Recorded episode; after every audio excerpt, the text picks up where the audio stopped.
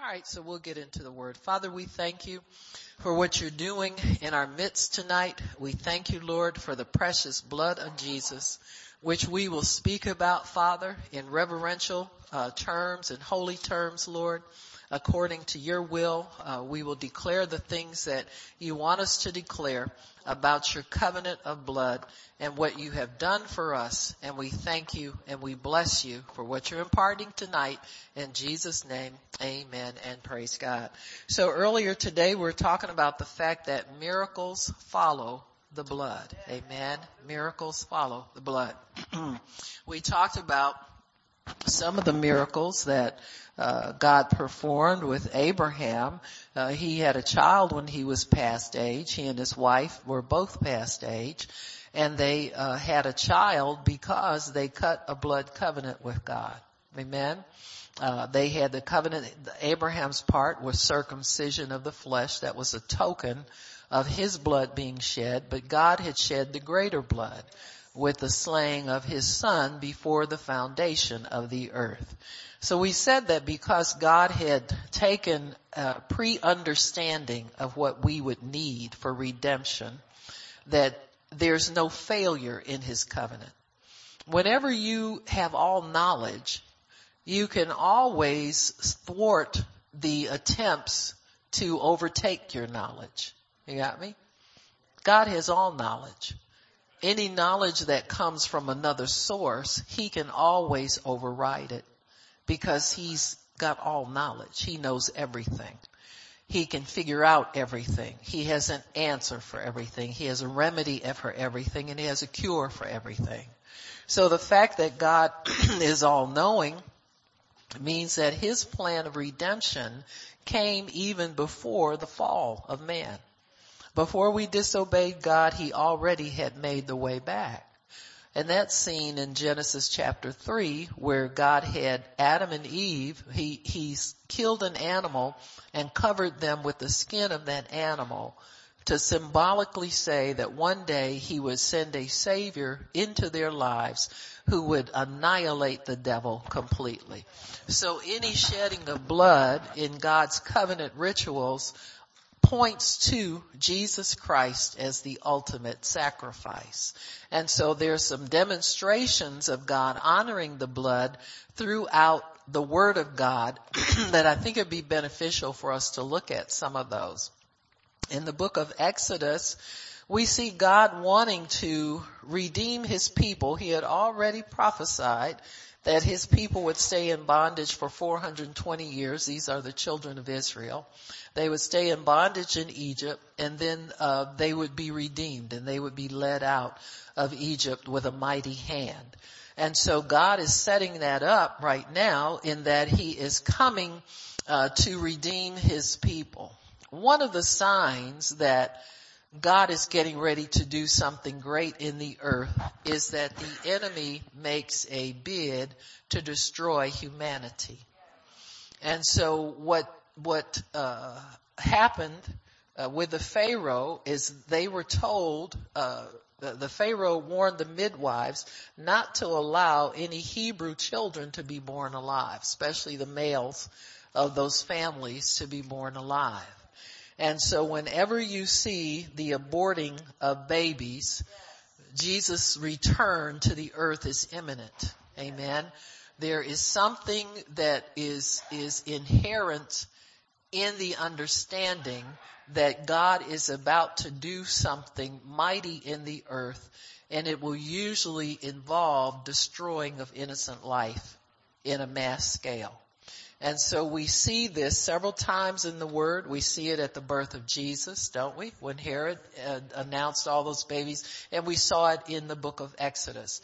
And both times God was bringing new revelation, new understanding of himself, bringing a change in the way he deals with man that is, is uh, revolutionary as far as the lives of people on the earth are concerned. So I believe that with the worldwide sanctioning of aborting babies now, that God is imminent to return and make a change in the way that we perceive life. Amen. In the way we live our spiritual lives and our natural lives because God himself will come and visit the earth to stop the slaughter of humanity. Amen. He will do that himself. And so we must understand that uh, these these uh, uh, events tend to run in a cycle. There's some characteristics about them that you see familiar uh, for certain reasons, and you know some change is imminent. And and this is the way God operates. He is not going to allow humanity to be destroyed because he is the God who kills and makes alive. He is the giver of life, and he is the redeemer and the savior. And so he wants his people to begin to cry out to him so that he can avenge the blood of the innocent that have been slain worldwide. Not just in this country, but worldwide.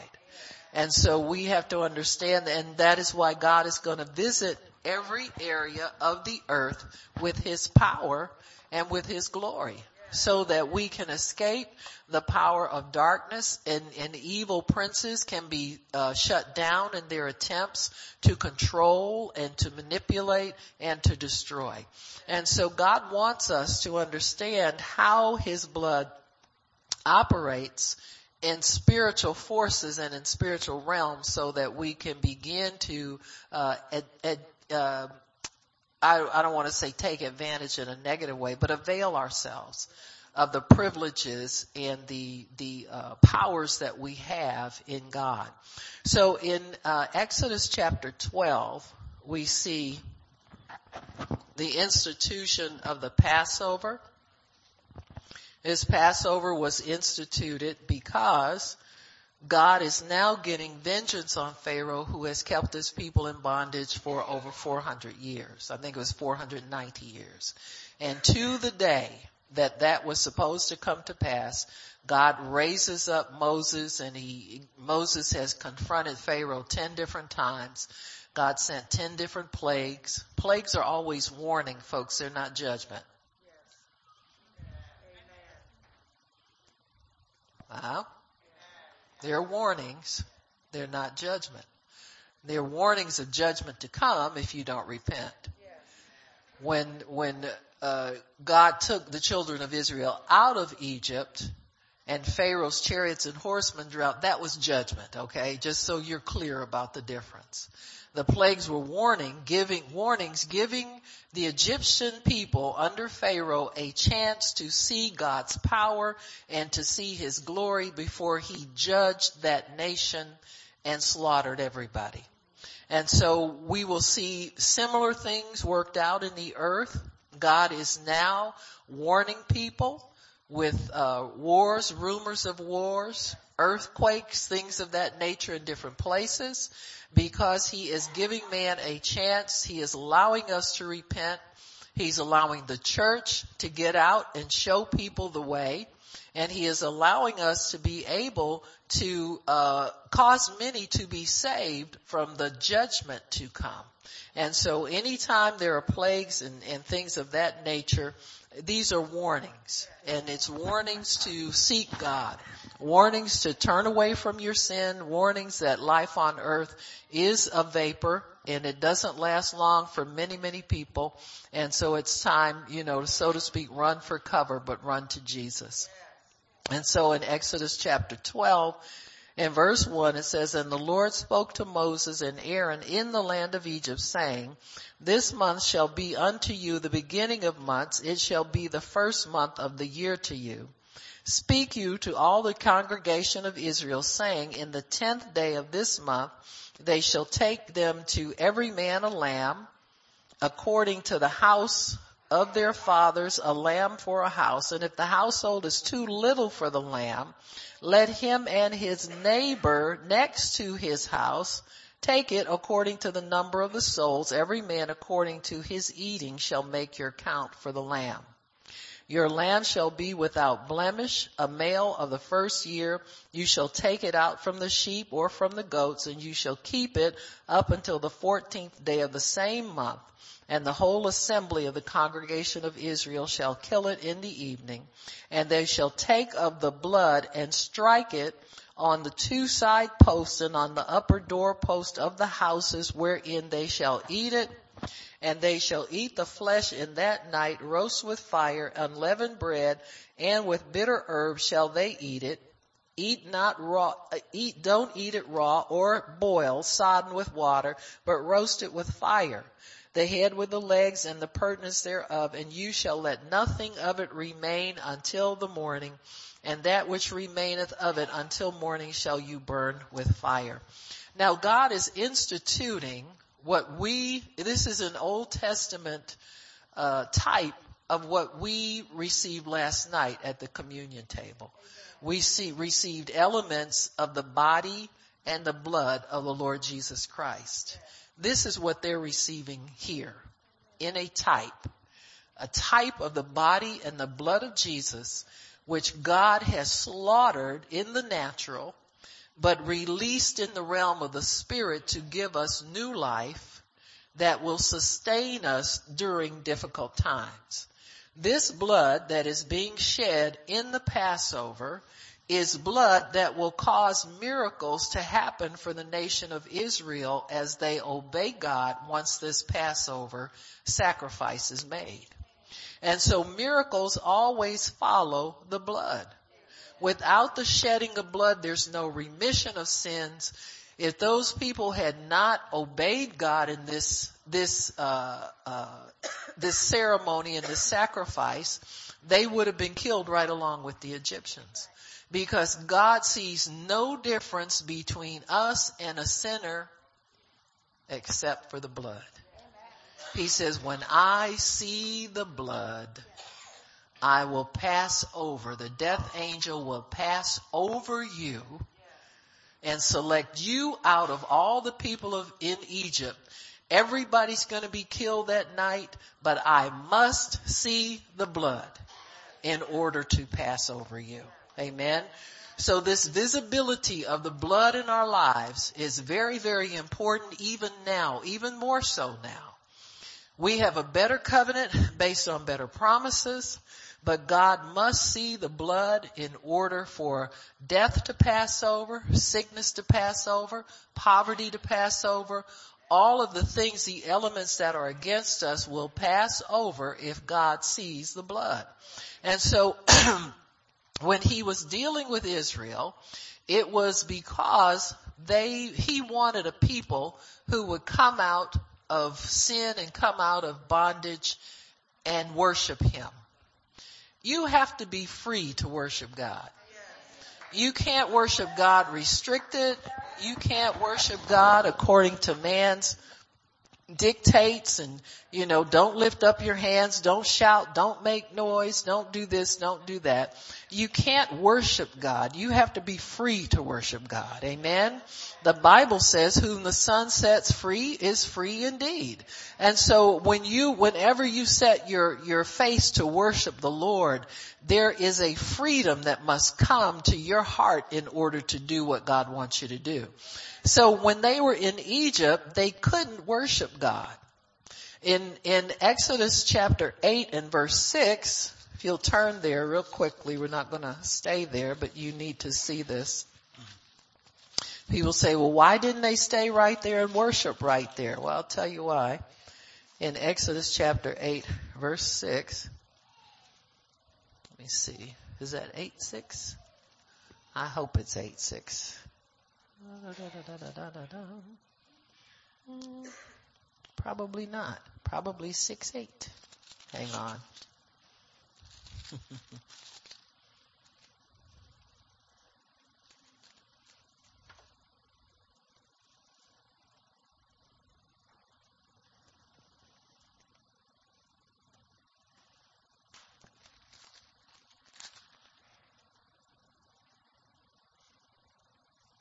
when Moses was telling Pharaoh to let the people go so that they could worship the Lord, and Pharaoh refused to do it, Moses said we can't worship here because our worship is an abomination to the Egyptians. I'm sorry, it's 26. 826. There we go. Thank you, Jesus. Yeah, 826. Moses said, it's not meet so to do, for we shall sacrifice the abomination of the Egyptians to our Lord, to the Lord our God. And lo, shall we sacrifice the abomination of the Egyptians before their eyes and they not stone us? So if they had stayed there and worshiped God right there in Egypt, they would have been stoned to death by the Egyptians. It's kind of like dead churches that you go into. You got, you start praying in tongues and you go to lift up your hands and worship God and the ushers come and one stands on one side, one stands on the other ready to restrain you. Amen.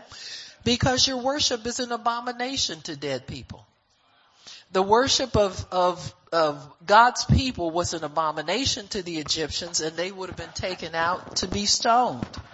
It's just like um, Muslims, some of the radical Muslims will kill Christians. They do it all the time because what we do is an abomination to them and they feel they have the right to stop it or put it down.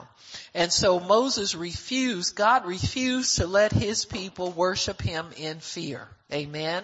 He refused to let them worship him in jeopardy. He wants you free. The one true and living God wants you free to worship him. You don't worship him with man's permission. And you don't worship him people think you ought to worship. You worship him the way the Spirit tells you, in spirit and in truth. Amen. And so God set up, set uh, um, in motion an opportunity for his people to be free to worship him the way he wants them to worship him. And so if we see it over now. You can turn to chapter 12 again in Exodus. And God tells them to take a lamb for each household. And if that lamb is too large for that one household to consume all of it, he says, go out and find neighbors and split it with them. But I want the whole lamb consumed. That's what he tells us. Christ in us, the hope of glory, is too large just for us. You can't keep your salvation to yourself if you try real hard. You gotta tell somebody sometime about it. It's the same principle here. When he says this lamb is gonna be, if it's too large for you and your family, consume all of it, I want you to go out and share it. That's where we share the gospel with people. Because what we have is too great, too powerful, and too large just to dwell within us. It's gotta burst out and be shared with everybody. And so in Egypt that night, the, the children of Israel went out and began to call neighbors and say, this night God is gonna strike everybody dead. If you want to be protected, come to my house. You have to partake of this lamb, but you have to stay in my house all night long in order to be protected. And so they got many, when you, when you turn over in the book of Exodus after they cross the Red Sea, you'll see that there is what the Bible refers to as a mixed multitude of people. Not just Hebrews there were some Egyptians. There were some conniptions. There was some everybody that wanted to get out. When people, when people found out there was a safe place for them to go and they would not be killed, then they knew that they had, and those people were convinced because many Egyptians saw the plagues and they saw that God's people were different. They were being treated different than they were and they wanted in on this. So you would have many Egyptian people running for cover into the house of the Hebrew people just for that reason. And so God was able to get many, many people under the blood. Amen into the protection of God so that the death angel would pass over them that night. And so God says, he says, uh, he tells them in verse 11, you will eat of it with your loins girded, your shoes on your feet, and your staff in your hand. In other words, be packed up and ready to go. That's another thing. Many people don't think God would give them urgent instructions to get up and go do something right now. But how many of us have, have felt an urge, just an urgency, just a pushing to get up and go do something and we found out we avoided destruction or we avoided an accident or we avoided something like that. So God wants to spare people, but it has to be a blood covered or blood bought people that he looks at that he can spare. And he says, I will pass through the land of Egypt this night and will kill all the firstborn in the land of Egypt, both man and beast, and against all the gods of Egypt I will execute judgment. I am the Lord. So really God is fighting other spiritual entities in this situation. He is not just killing people for the sake of killing people. But these gods of Egypt have challenged him that they're more powerful than he is. And our God meets every challenge and he defeats every foe. So whenever you're involved in any kind of struggle, any kind of, of um, uh, uh, warfare, any kind of resistance, know that these are spiritual forces that are resisting you and they are challenging your God. This isn't personal between you and the devil. This is something the devil started against God before we were even thought of. And so this, this warfare continues down into the realm of the earth and God continues to pursue Satan and all these false gods, all of these ones that are perpetrating lies on people, deceiving people. He wants them put down in their proper place. And so he says, I am defying the gods of the Egyptians. This ain't personal, baby. But I, but a part of the deal is that I'm giving everybody who will a chance to escape. And if they will obey me and show me that they respect me as God and not the gods that the Egyptians are worshiping, the frogs, the lice, the river, everything. They worship everything. They worship many gods and they had people confused and had them in bondage. And they also were impinging on the children of Israel. As many of the children of Israel dabbled over in the pagan God thing. And so God wants people free to worship Him so that He can bless our lives. He wants to take care of us, but it has to be according to His way and according to His rules. And so God sets forth then here, He sets forth a pattern of how he deals with man. He cannot deal with us directly if we are in sin. So he has to make a way for our sins to be forgiven and for us to come unto a shelter of safety in him. And he says here, for I will pass through the land of Egypt this night and will kill all the firstborn in the land of Egypt, both man and beast, and against all the gods of Egypt I will execute judgment. I am the Lord. So God is ready to set not just the, his children free, but the Egyptians free too. Because if he destroys their gods, they will be free to seek him and to worship him. Those that are left, those that are spared.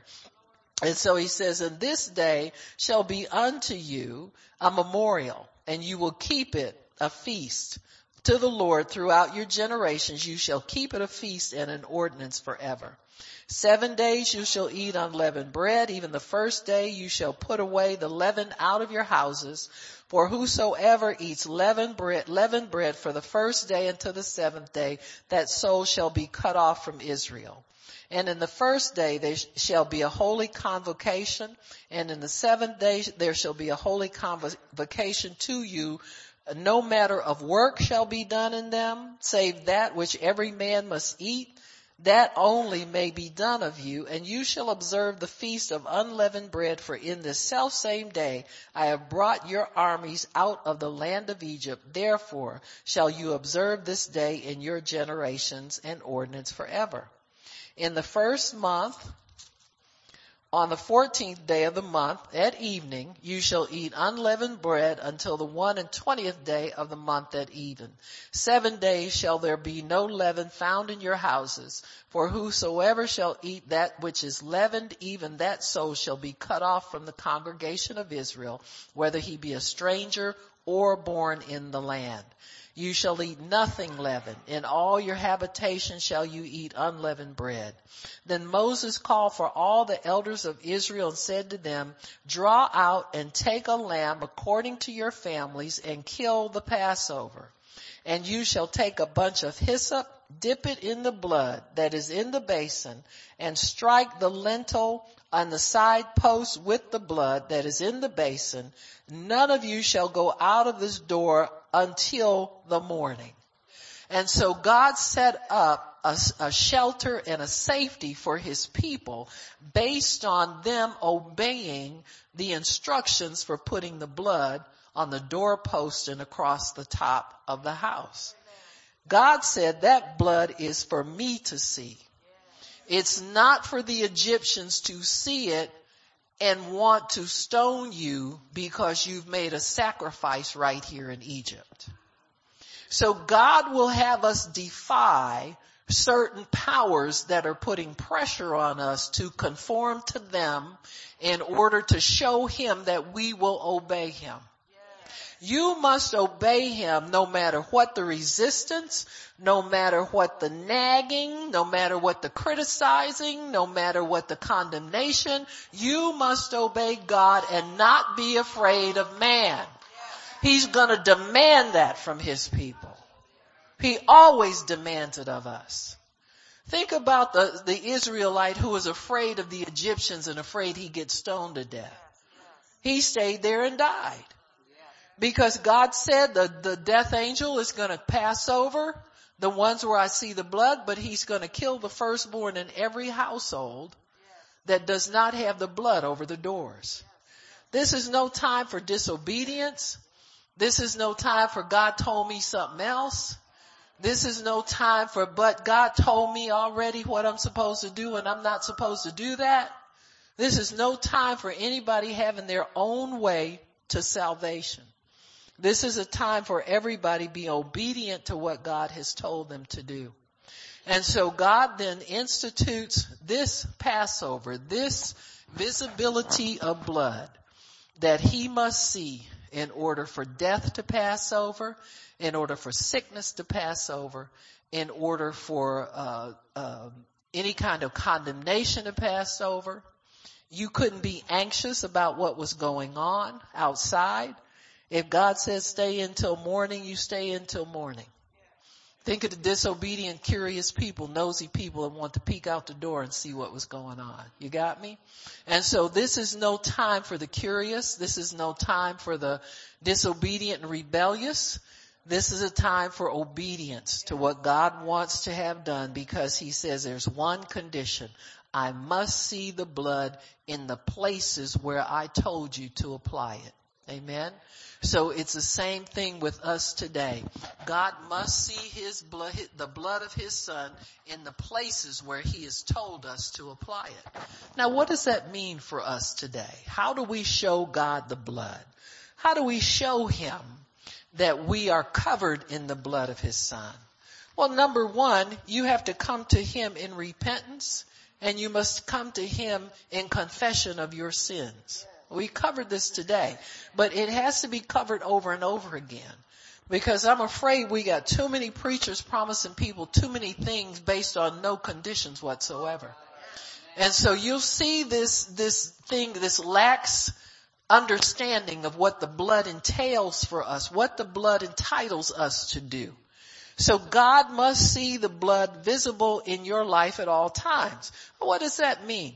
God must see your righteousness. He must see his righteousness on you and not you trying to do everything right to get his approval. Now you can try that, but it doesn't work. He must see the blood in order for him to pass over certain things, to pass over your situations, pass over your life, pass over the things that, that you hold dear, pass over your children, pass over your grandchildren. God must see the blood at all times. That means somebody's got to walk in obedience to him. Amen.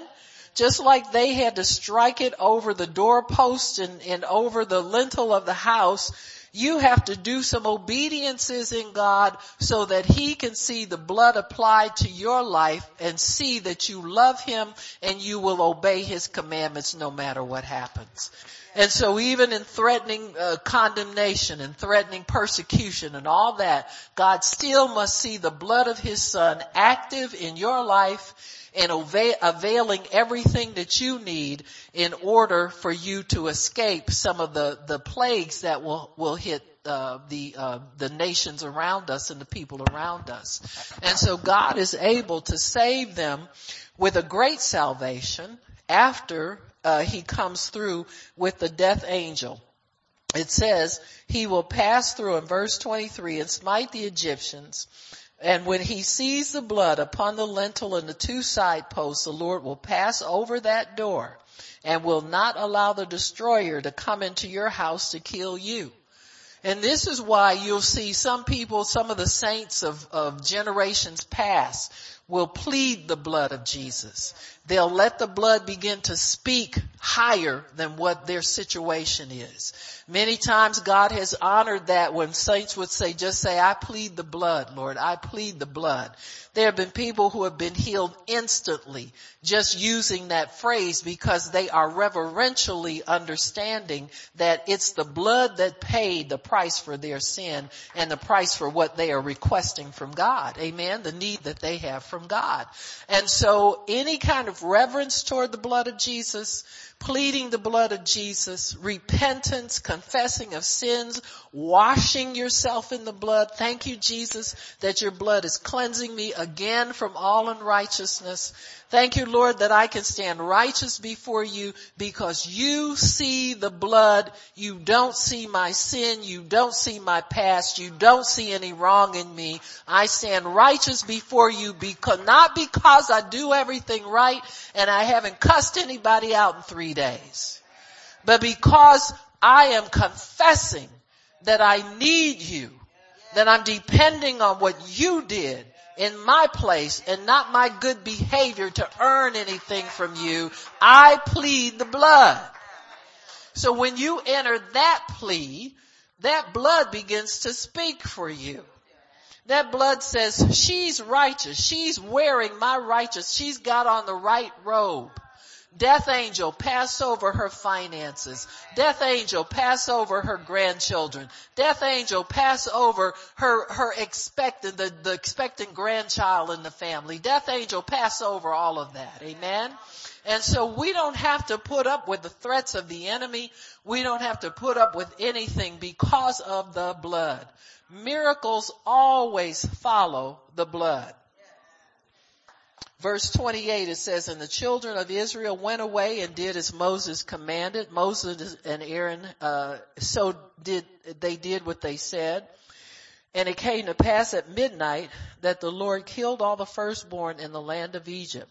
From the firstborn of Pharaoh that sat on the throne to the firstborn of the captive that was in the dungeon and all the firstborn of cattle and Pharaoh rose up in the night, he and all his servants and all the Egyptians, and there was a great cry in Egypt. And there was not a house that there was not one dead. And he called for Moses and Aaron by night and said, rise up and get you forth uh, from among my people, both you and the children of Israel, and go serve the Lord as you have said. Also take your flocks and your herds as you have said and be gone and bless me also.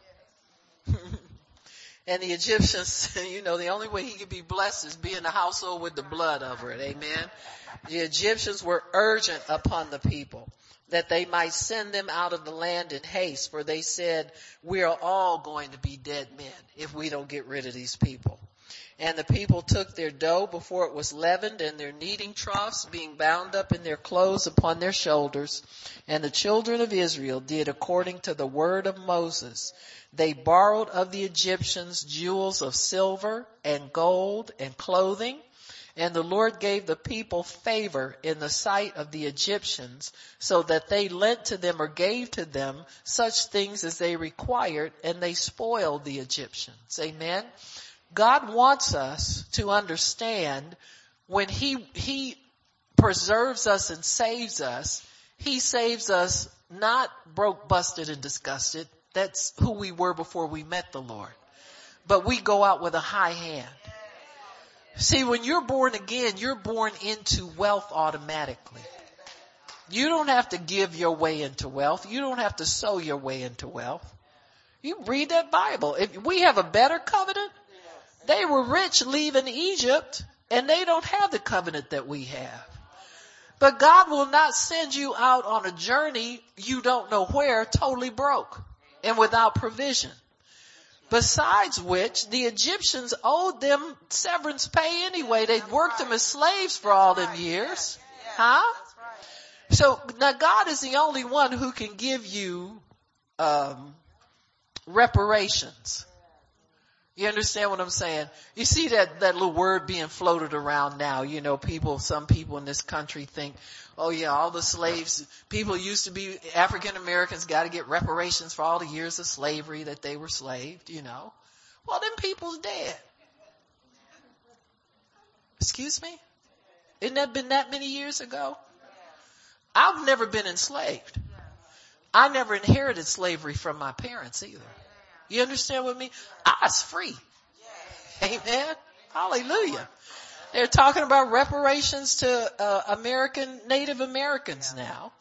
Because, oh, you stole the land, the white man stole the land. Ain't nobody stole nothing. Huh? You got it on record. They, how much did they pay for Manhattan Island? Everything's been paid for. You understand what I'm saying?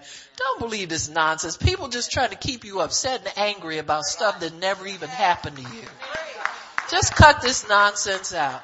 You know, people have been wanting to have race wars forever. We ain't having none. We're all one people in Christ. You understand me? Ain't nobody mad at nobody around here. Nobody owes me anything. But I'm telling you, God will make it good and he'll make it right. Now if God told them to borrow money from them Egyptians and the Egyptians gave it to him, it must be owed them because God ain't highway robbing nobody either. God doesn't have to rob anybody to take care of his children. He owns the cattle on a thousand hills. Everything belongs to him. And we are his heirs. But those people, those Egyptians were getting an opportunity to worship God and to sow into God's people so they could come under the shelter of God. Many of those people that gave their jewels and things to their uh, Hebrew neighbors wound up staying in that house that night with them. You got me? They showed favor and the Hebrews showed favor back. So they were able to go out with a high hand, the Bible says. They went out wealthy and they went out healthy. The Bible says there were, they, they, he brought them out with silver and gold and there was not one feeble person among their tribe. The day you're born again, you have that status. You have wealth and you have health. You're not feeble. Amen.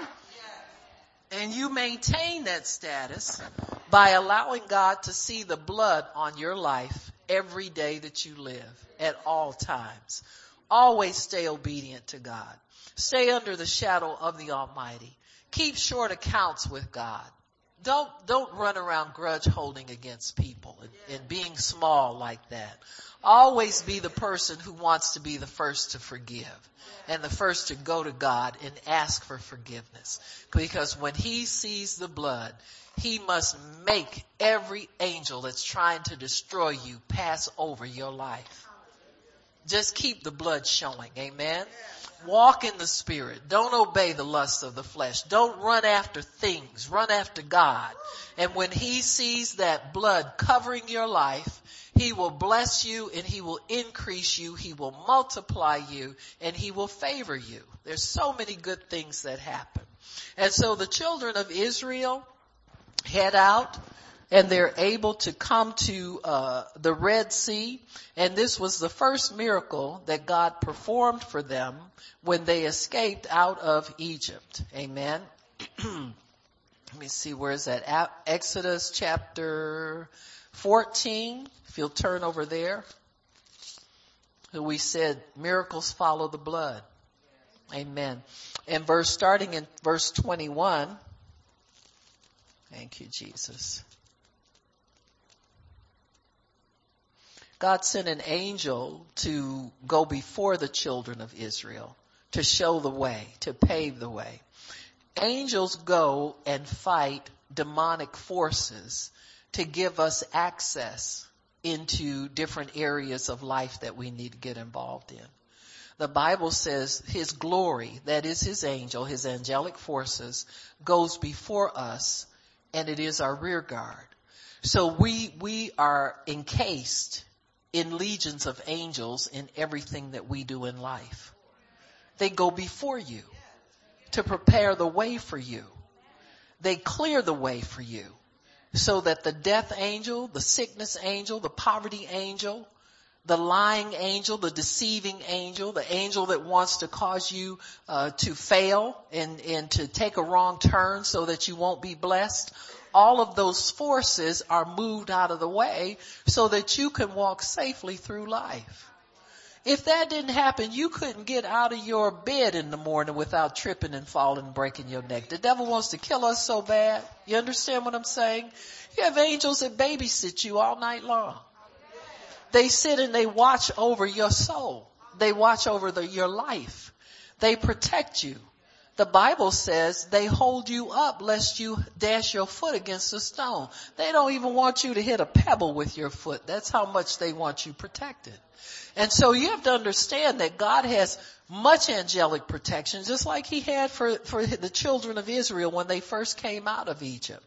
So here we are in Exodus 14 verse 21 it says, verse 20, uh, no, verse 19 will go there. And the angel of God, which went before the camp of Israel, removed and went behind them. And the pillar of cloud went from before their face and stood behind them. And it came between the camp of the Egyptians and the camp of Israel. And it was a cloud of darkness to them, but it gave light by night to these. So to the Egyptians, when they looked out into the night, it was darkness, but on the, uh, the uh, Hebrew side, there was light. So God is light and darkness all at the same time. Amen. He, he keeps people away from us through their own darkness. Huh? They can't comprehend and understand. You know, people say, well, you, how come you have to go out of town? Your church take you out of town. Huh? So demons like you can't be around me all day long. Sometimes you need to leave town to get away from some people. You got me? It keeps the devil confused. It does. God has his reasons for everything. You understand me? When you tell people you're following God, he's going to make you prove that. You are following him. Amen. So when he, the, he begins to put a darkness on the side where the Egyptians are. They can't see anything. It's black as night. But on the Hebrew side, they got light all night long. Amen. And so God has fire for them and darkness for the Egyptians. We're, we're in uh, 21 and Moses, uh, it says here, so that one didn't come near to the other all night long. So they were all in the same area, but they never knew the other was there because of the separation that God had put between his people and the Egyptians. And it says that Moses stretched out his hand, verse 21, over the sea, and the Lord caused the sea to go back by a strong east wind all that night and made the sea dry land and the waters were divided. So Moses stretches out his hand, the sea recedes, and it's a wall that's built on either side. And while that wall is built, God sends a big blow dryer through there and dries up. And so they don't even have to walk on mud. Amen. God is so concerned with our safety. Now it could have been an all night slip and slide and slip and fall and people passing out their lawyer's cards and all that kind of stuff. But God made a dry land so that they can go safely across to the other side. God, when He saves you, He saves you into the ark of safety. He doesn't save you into peril. I've known people that have been afraid to, when they would go somewhere and get saved and living with a house full of heathens, they're scared to go home and tell anybody that they got saved. You know, oh no, they don't like God in my house. They gonna do it. But they go in there and people just look at them and say, well, you look different. You act different. What happened to you? Amen. You're not gonna go there and get hurt and upset and all that kind of stuff. You, you are saved into an ark of safety. People will start wanting to do things for you. They want to bless you once you come into the life of Christ. Amen. They may not like it here and there, but they can only go so far. Amen. I was saved first. My husband wasn't saved until 10 years after I came to the Lord. And there were many times he would get angry with me about stuff. He said, but, but I know, I know, I know, you, you, you gonna do it anyway, right? I said, oh yeah, I'm gonna do it anyway. Amen? Cause I love God. And so even though there may be conflict, you are saved into an ark of safety. Amen? You're not saved into any kind of peril. And so the children of Israel, verse 22, went into the middle of the sea upon dry land and the waters were a wall to them on the right hand and on the left. And the Egyptians pursued and went in after them to the midst of the sea, even all Pharaoh's horses and his chariots and his horsemen. And it came to pass that in the morning watch, the Lord looked into the host of the Egyptians through the pillar and the, uh, of fire and the cloud and troubled the host of the Egyptians and took off the chariot wheels that they drove, drove them heavily so that the Egyptians said, let us flee from the face of Israel for the Lord fights for them against the Egyptians. And the Lord said to Moses, stretch out your hand again over the sea that the waters may come again upon the Egyptians, upon their chariots and upon their horsemen. Moses stretched forth his hand over the sea and the sea returned to its strength when the morning appeared and the Egyptians fled against it and the Lord overthrew the Egyptians in the midst of the sea and the waters returned and covered their chariots and horsemen and all the horse of, horsemen of Pharaoh that came to the sea after them, they remained not so much as one of them. But the children of Israel pimped on across on dry land. Amen. Shoes not muddy. If you wanted to wear high heels that day, you could wear them. Amen. If you wanted to wear a, a maxi dress, you could have worn that and never got dirty. Amen. Because God saves us into safety, into comfort, and to blessing. You don't just barely get saved and scrounge the rest of your life. God brings you out with a high hand and an outstretched arm. He brings you out in safety, prosperity, peace, and comfort. You don't have to give your way into anything. You can give your way into a greater blessing, but you're already wealthy because you got the king of wealth living on the inside of you. You're already healed because the healer lives inside of you. Let him take over more of your life and more of your body so that you can really experience the healed life and the prosperous life in God. You don't ever have to be afraid that God's not going to do something for you. He's going to shortchange you or something's not going to work or you got to work so hard to get God's favor. You don't have to, you've got it already. Amen. If they had it, we had it too. And so the first miracle then was the crossing of the Red Sea. That blood entitled them to a safe crossing and sparing of their lives when all the enemy died, the firstborn of all the enemy died, and then all the rest of their soldiers drowned. God says, when I see the blood, amen, I will cause death, destruction to pass over you. So the Red Sea parted. And they came across as on dry land. Miracle number two, the pillar of cloud, cloud by day and the fire by night never departed from the children of Israel.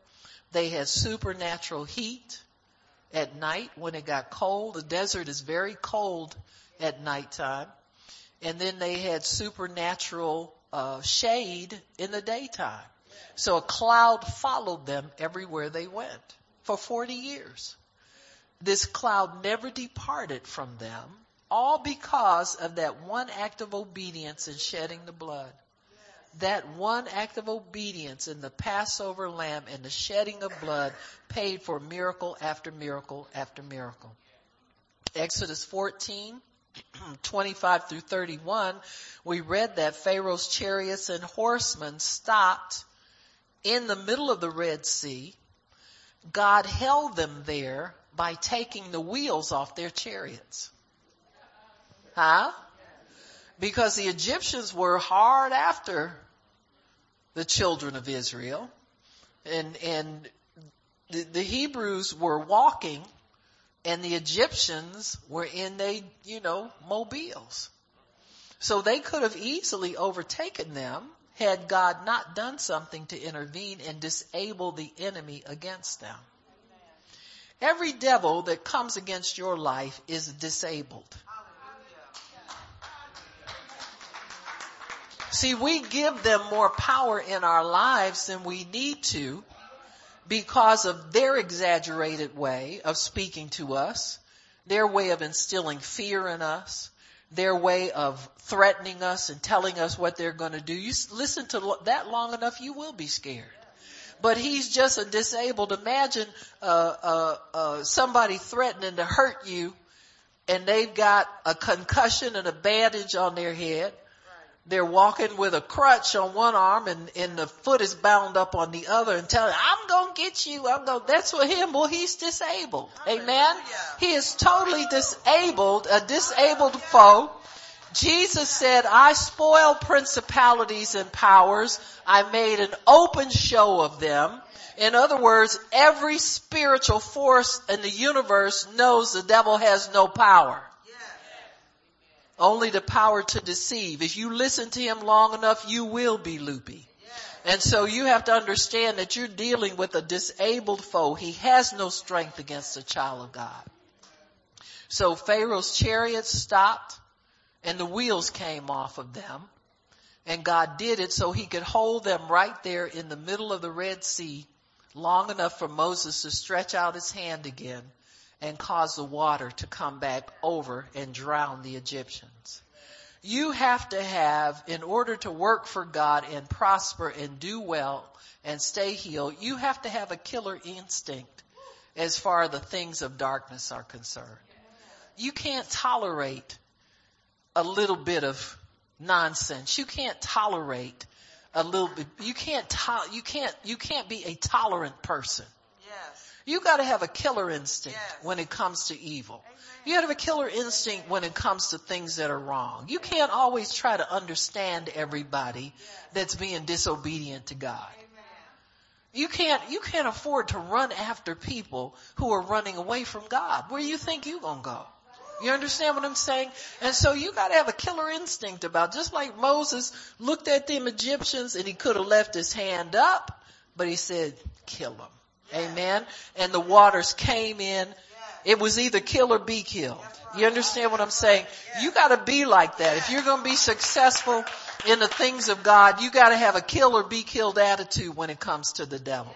I'm not talking about people. We don't wrestle against flesh and blood.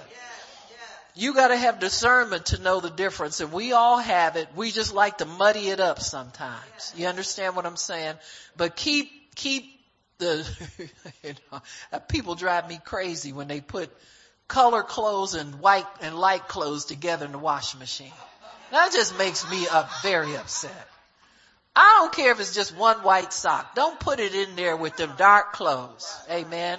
Keep them white clothes so they can stay white and them dark clothes so they can be what they gonna be. But don't be mixing the laundry up. Huh?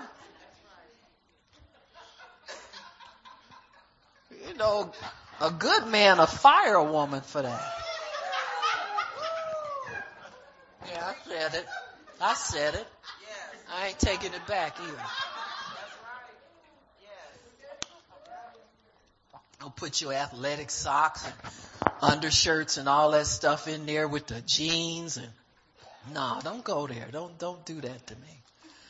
So you got to have a killer killer instinct. You know what I'm saying? Now don't mess my laundry up, baby. You know, if you're gonna do that, I'll take it elsewhere. Cause we ain't going there. But you gotta be that way about the devil. You gotta be that way about the forces of darkness. What you tolerate will control you one day. Amen. Well, you can believe it if you want to, but I'm telling you. So Moses had the killer instinct where the Egyptians were concerned. Exodus 15. This is miracle number one, two, three, four, five, I think. In verse 22. So Moses brought Israel from the Red Sea. They went out into the wilderness of Shur and they were three days in the wilderness and found no water.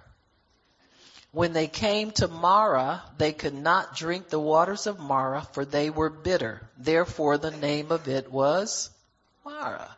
Warning you that this is bitter. And the people murmured against Moses saying, what are we going to drink? He cried unto the Lord and the Lord showed him a tree which when he had cast it into the waters, the waters were made sweet Therefore he made them a statute and an ordinance.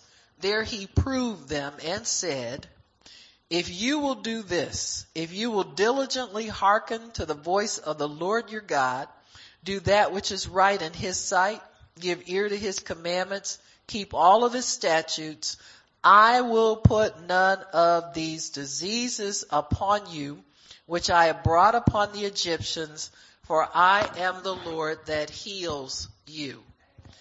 And they came to Elim where there were twelve wells of waters, three score and ten palm trees, and they encamped there by the waters.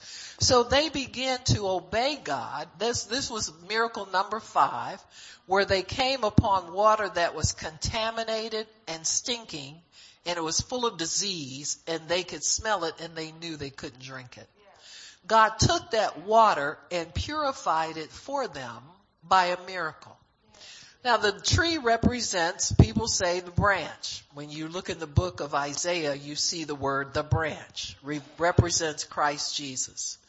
Whenever Jesus, when his blood is applied to any situation, it takes the death out of it, takes the poison out of it, it takes the trouble out of it, it takes the demonic forces out of any situation where his blood is applied. And so you see here uh, a miracle that's a part of this first striking of blood over the households because we haven't made any sacrifices or offerings since then.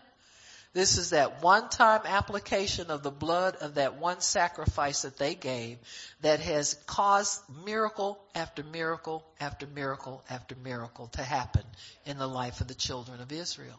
As long as they obey God, that blood is applied to their lives and they have miracles after miracles after miracles.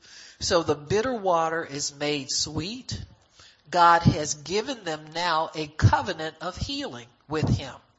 So it's not just, I heal the water and you can drink it and you can live, but God says beyond just healing water for you, I'm giving you a law that you can live by that will cause you to walk in divine health every day that you live. Obedient people are not sick people. Amen? Now I'm not saying that the devil doesn't attack people with sickness when they're obedient to God. But if you stay obedient to God, sickness will leave you. Amen? It's a Bible principle. It's a Bible promise. So many times we'll get sick for different reasons. We'll have ailments, we have aches, we have pains. Sometimes we just keep going and going and going and take care of things when they're small things. There are all kinds of reasons when we live in this earth that sickness will come upon us. Sometimes it's, it's wear and tear on your body from years and years of working in certain occupations, etc., etc. But God will reverse that if you will stay obedient to Him. Amen? He says, I am the Lord that healeth you. So diligently hearken to me, do what I tell you to do, keep walking in obedience to me because it's gonna pay off. Amen? If you're not well right now, it will pay off if you keep being obedient to God. Amen? It always pays off. So we begin, as we obey God, we begin to walk out of sickness and walk into health. And that's a Bible promise. Amen. So stay obedient to God. Don't get weary in well doing. Don't, don't get tired of feeding yourself the word. Don't get tired of winting and going as though you're healed even though you're not totally. You understand what I'm saying? Allow God to, to walk you into your health and into your healing. Amen. So we have the bitter water made sweet. And we have an ordinance, in other words, some laws to live by, that God has promised that if we will obey Him, the sound of His voice, do what He tells us to do, He will keep us healthy and whole. If you walk out of health, you can repent and walk right back into health just like you walked out of it. Amen. In Exodus 16, we see them being fed supernaturally.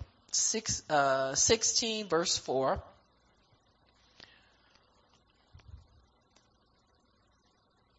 Why don't we start in verse 1? They took their journey from Elim and all the congregation of the children of Israel came to the wilderness of Sin, which is between Elim and Sinai, on the fifteenth day of the second month after their departing out of the land of Egypt. And the whole congregation of the children of Israel murmured against Moses and Aaron in the wilderness. And the children of Israel said to them, would to God that we had died by the hand of the Lord in the land of Egypt, when we sat by the flesh pots and we did eat bread to the full, for you have brought us forth to this wilderness to kill this whole assembly with hunger. Then said the, then said the Lord to Moses, behold, I will rain bread from heaven for you, and the people shall go out and gather a certain rate every day, that I may prove them whether they will walk in my laws or not. And so the children of Israel were fed supernaturally by the hand of God every morning fresh bread. They had it delivered. God had a special bakery in heaven where he had bread delivered to them at their door. They could go out and pluck it, but only enough for one day. Amen. And then they were, were told the next day to go out and gather. And this is symbolic of the way that he expects us to live. Man does not live by bread alone, but by every word that proceeds. So he expects us to pluck a fresh word from him every day. Amen. So that we can live and we can be sustained. So this manna is the bread from heaven that God sent them to sustain. Here's another miracle. Miracle number six. All of it from this one time shedding of blood and showing it to God that they were obedient to strike the blood where God said to strike it. Even though it meant death from the Egyptians, if they did that, they risked it anyway so that they could obey God and come out of bondage. Amen. And this is what we do. When we, we let God see the blood on our lives, we come out of bondage. We come out of, of restrictions. We come out of debt. We come out of sin. We come out of uh, trespass, out, out of a mindset that wants to just do what you want to do all of the time. You come into a more holy mindset when you, the blood is applied over your life. In Numbers 21, verses 4 through 9, turn there. Now this is one, one sacrifice, folks, that has brought them all of these miracles. What, what more can the blood of Jesus do for us? If we would trust His one-time sacrifice to bring miracles into our lives. Amen? In Numbers 21 verse 4, and they journeyed from Mount Hor by the way of the Red Sea to compass the land of Edom, and the soul of the people was much discouraged because of the way. And the people spoke against God and against Moses why did you bring us up out of Egypt to die in the wilderness? For there is no bread, neither is there any water. Our soul, and our soul loathes this light bread. And the Lord sent fiery serpents among the people, and they bit the people. And much people of Israel died. Therefore the people came to Moses and repented and said, we have sinned for we have spoken against the Lord and against you. Pray to the Lord that he may take away the serpents from us. And Moses prayed for the people. And the Lord said to Moses, make a fiery serpent, set it upon a pole, and it shall come to pass when everyone that is bitten, when he looks upon it, shall live. And Moses made a serpent of brass and put it on a pole. And it came to pass that if a serpent had bitten any man, when he beheld the serpent of brass, he lived. So here God, these people disobey God. Now this is after God has given him, them what? A statute and an ordinance. In Exodus 15, 22, he said, if you will diligently, without fail, that means not obey me one day, disobey me the next, get sloppy another day, and then come back to me. He says, you diligently hearken to the voice of the Lord your God, do what's right in my sight. When you murmur against God and you murmur against his servants, that's wrong. So they already had a law now. Before they didn't have the law, so they weren't expected to obey it. Now they have the law and they disobey it. So that's why they got the fiery serpents. You get punishment when you break the law, when there's a known law. If there's no known law, there's no transgression. Amen. And so they break the law. They were used to getting rid of, uh, getting away with complaining against Moses all. Well, God, you know, you know, left us out here in the desert to die. Moses, what you gonna do? And you, this man Moses, I don't know where he is. He just, he just sloughing around and all that kind of stuff. And hey, what are we gonna do? They had done that for a long time. And God, God overlooked it because he hadn't laid down any law to them. Now that he lays down the law, they see they can't talk any way they want to talk and still be blessed and be taken care of. Amen? We would do it too if we could get away with it. You understand what I'm saying? It's hard to keep a good confession in the face of difficulty sometimes. But God expects us to do it. He doesn't expect to overlook the fact that if He tells us He's going to give us a certain position and a certain job. When it doesn't come through, we get angry and we get mad and then we don't want to pray anymore. We don't want to do what we're supposed to do anymore or we give up well, I wasn't sure that was my job anyway. I wasn't sure God wanted me. You understand what I'm saying? See, we can play those games, but God, when He lays down a law for us, He expects us to obey that law and keep a good confession. Keep confessing the word. Keep confessing the word, even in the face of a diagnosis, in the face of an evil report from anybody. We should keep that word in our mouths and keep worshiping and praising him, even in the face of something to the contrary.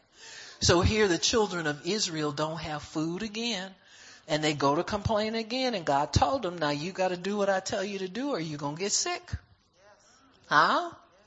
So they start disobeying God's law and they get sick. But as soon as they realize what they have done, they go to Moses and they repent and God reverses the sickness. He does that for us. I don't care how many times we get mad and we're not going to do this no more. We're not going to, God didn't come through for me yet and all this kind of stuff.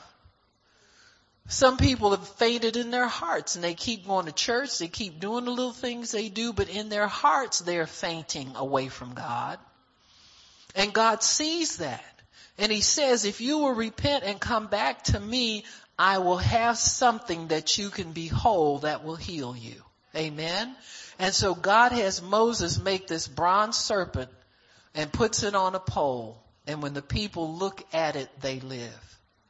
What that means is that if you can confront your symptoms, you'll get healed.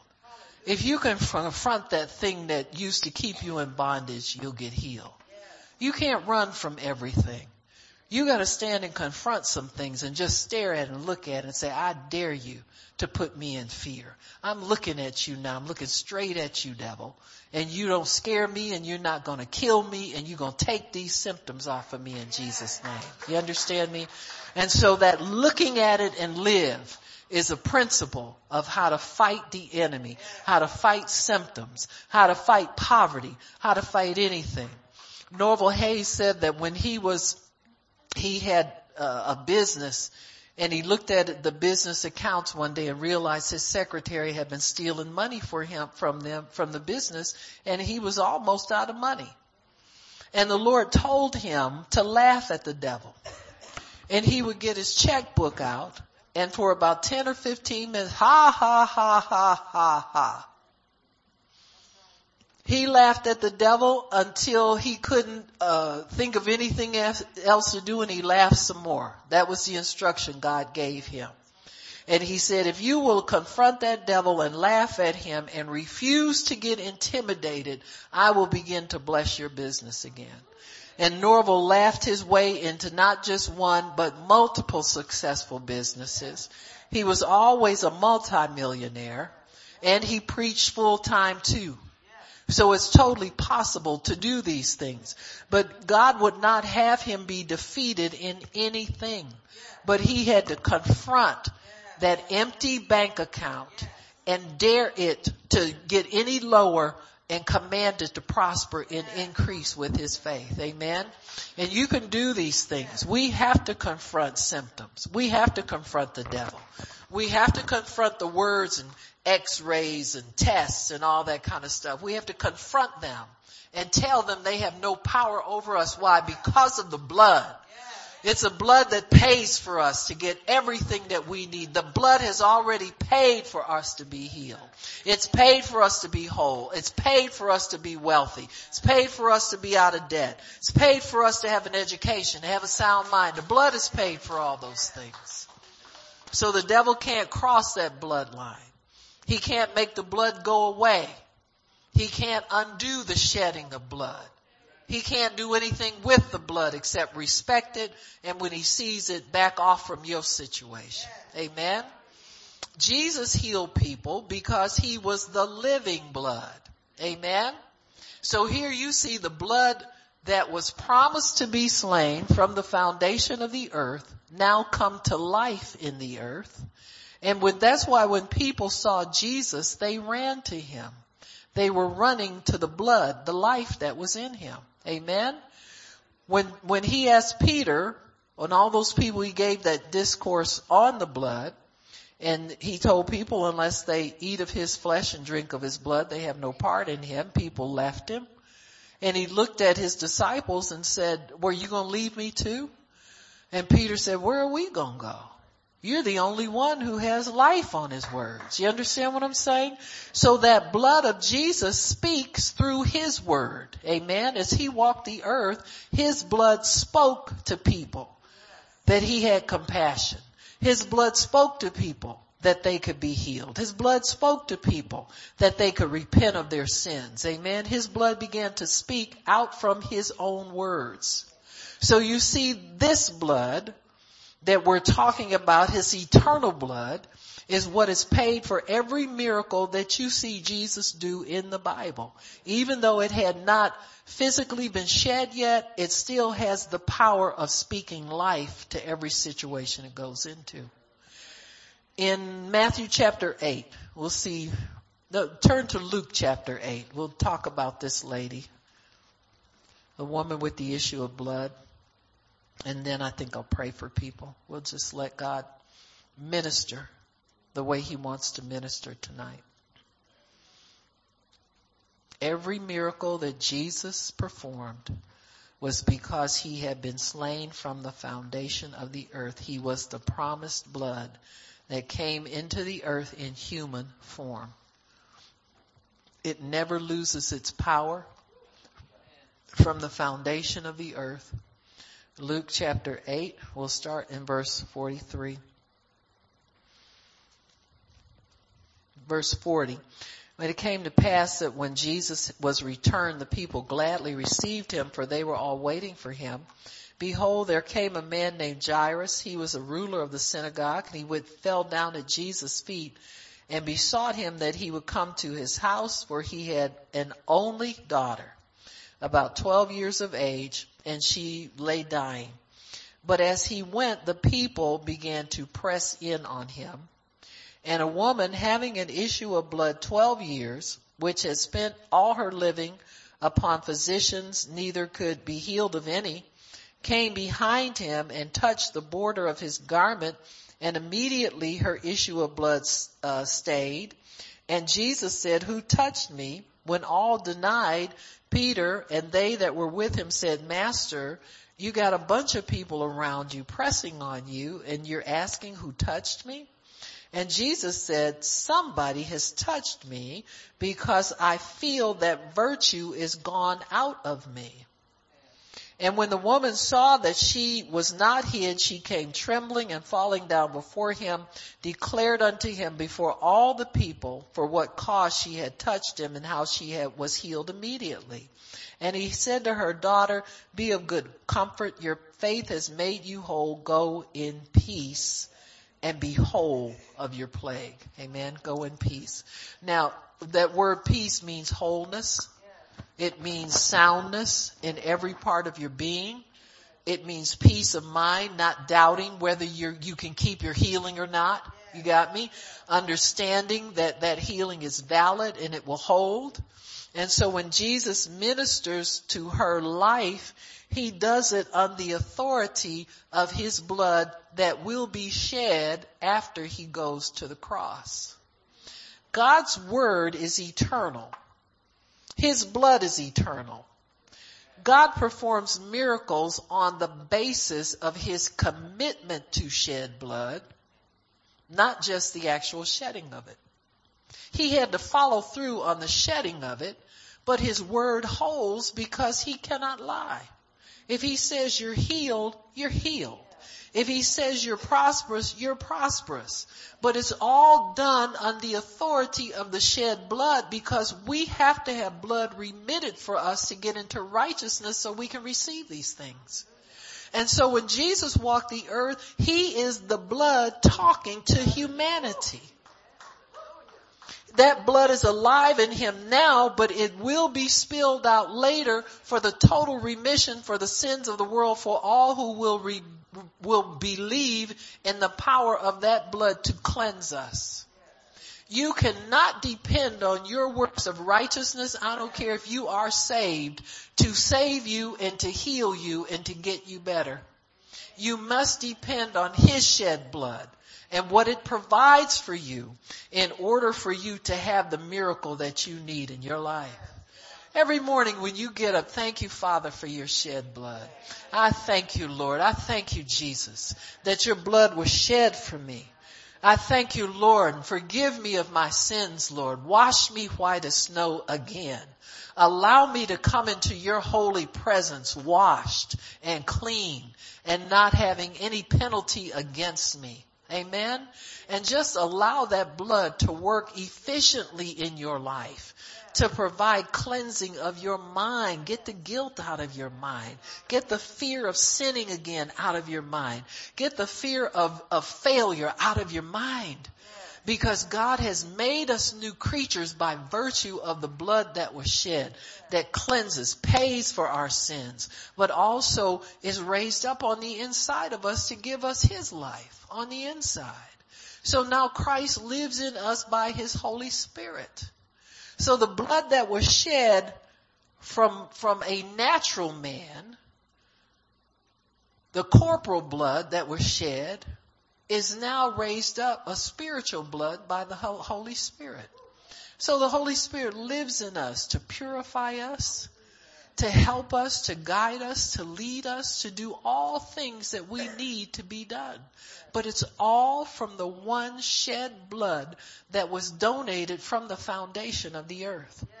It was given permission to act on behalf of the Israelite. It was given permission to act on behalf of the Christian. It's given permission to act on behalf of sinners and those who will come to Christ by faith. So that one shedding of blood from the foundation of the earth has paid for all of the things that God's people throughout uh, history have received. Just one shedding of blood. It's that powerful. So we can have respect for that blood. Amen. We can declare that blood. We can plead that blood because that is the one thing that separates us from certain death, from certain sickness, from eternal separation is the shedding of that innocent blood from the lamb that was slain from the foundation of the earth. Amen. Bishop Russell, you want to come up and provide some mu- music and we're going to pray for people? It's because of the blood, folks. It's because of the blood. It's because of the blood that we stand righteous before the throne of grace. That we can put on his robe of righteousness, righteousness and we wear it well. It belongs to us. It's tailor made for us so that it can help us meet every challenge in life. Praise God. Anybody needs prayer, you can start coming up now. Miss Nola, you can start lining people.